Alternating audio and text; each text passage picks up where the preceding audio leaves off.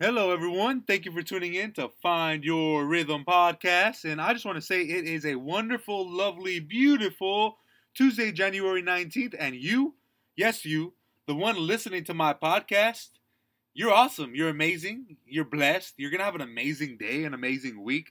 Your life has so much purpose. So much purpose, even if you don't know that it does. Well, now you do. You're beautiful, you're amazing, and you're wonderful. You're worthy. You have everything that you need in front of you, inside of you. You do not need anything from external sources. Everything that you have and everything that you need is, guess what? Internal. Yes, you got it all. That's right. You were born with it.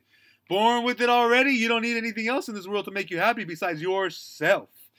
Now, the smallest things to you may be big and impact very impacting on someone else's life.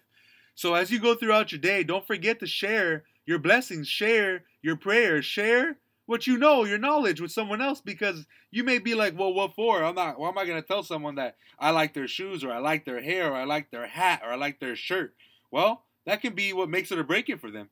That could be the, you could be the reason why they're happy today. You could be the reason why they're smiling, the reason why they changed their life. Now, if that doesn't change your mood, wow, like this person could tell you, you really changed my mood and I really felt like giving up today. But because of you, I didn't give up. It's the small things that have a ripple effect. Ripples get larger, larger, and larger. And that goes back to planting seeds everywhere you go. Farmers plant seeds every year, even though they can plant a thousand seeds and only a hundred plants uh, crop and harvest. But guess what? They have to. It's a numbers game. Life's a numbers game. Do what you want to do, get what you want to get by just keep on doing it.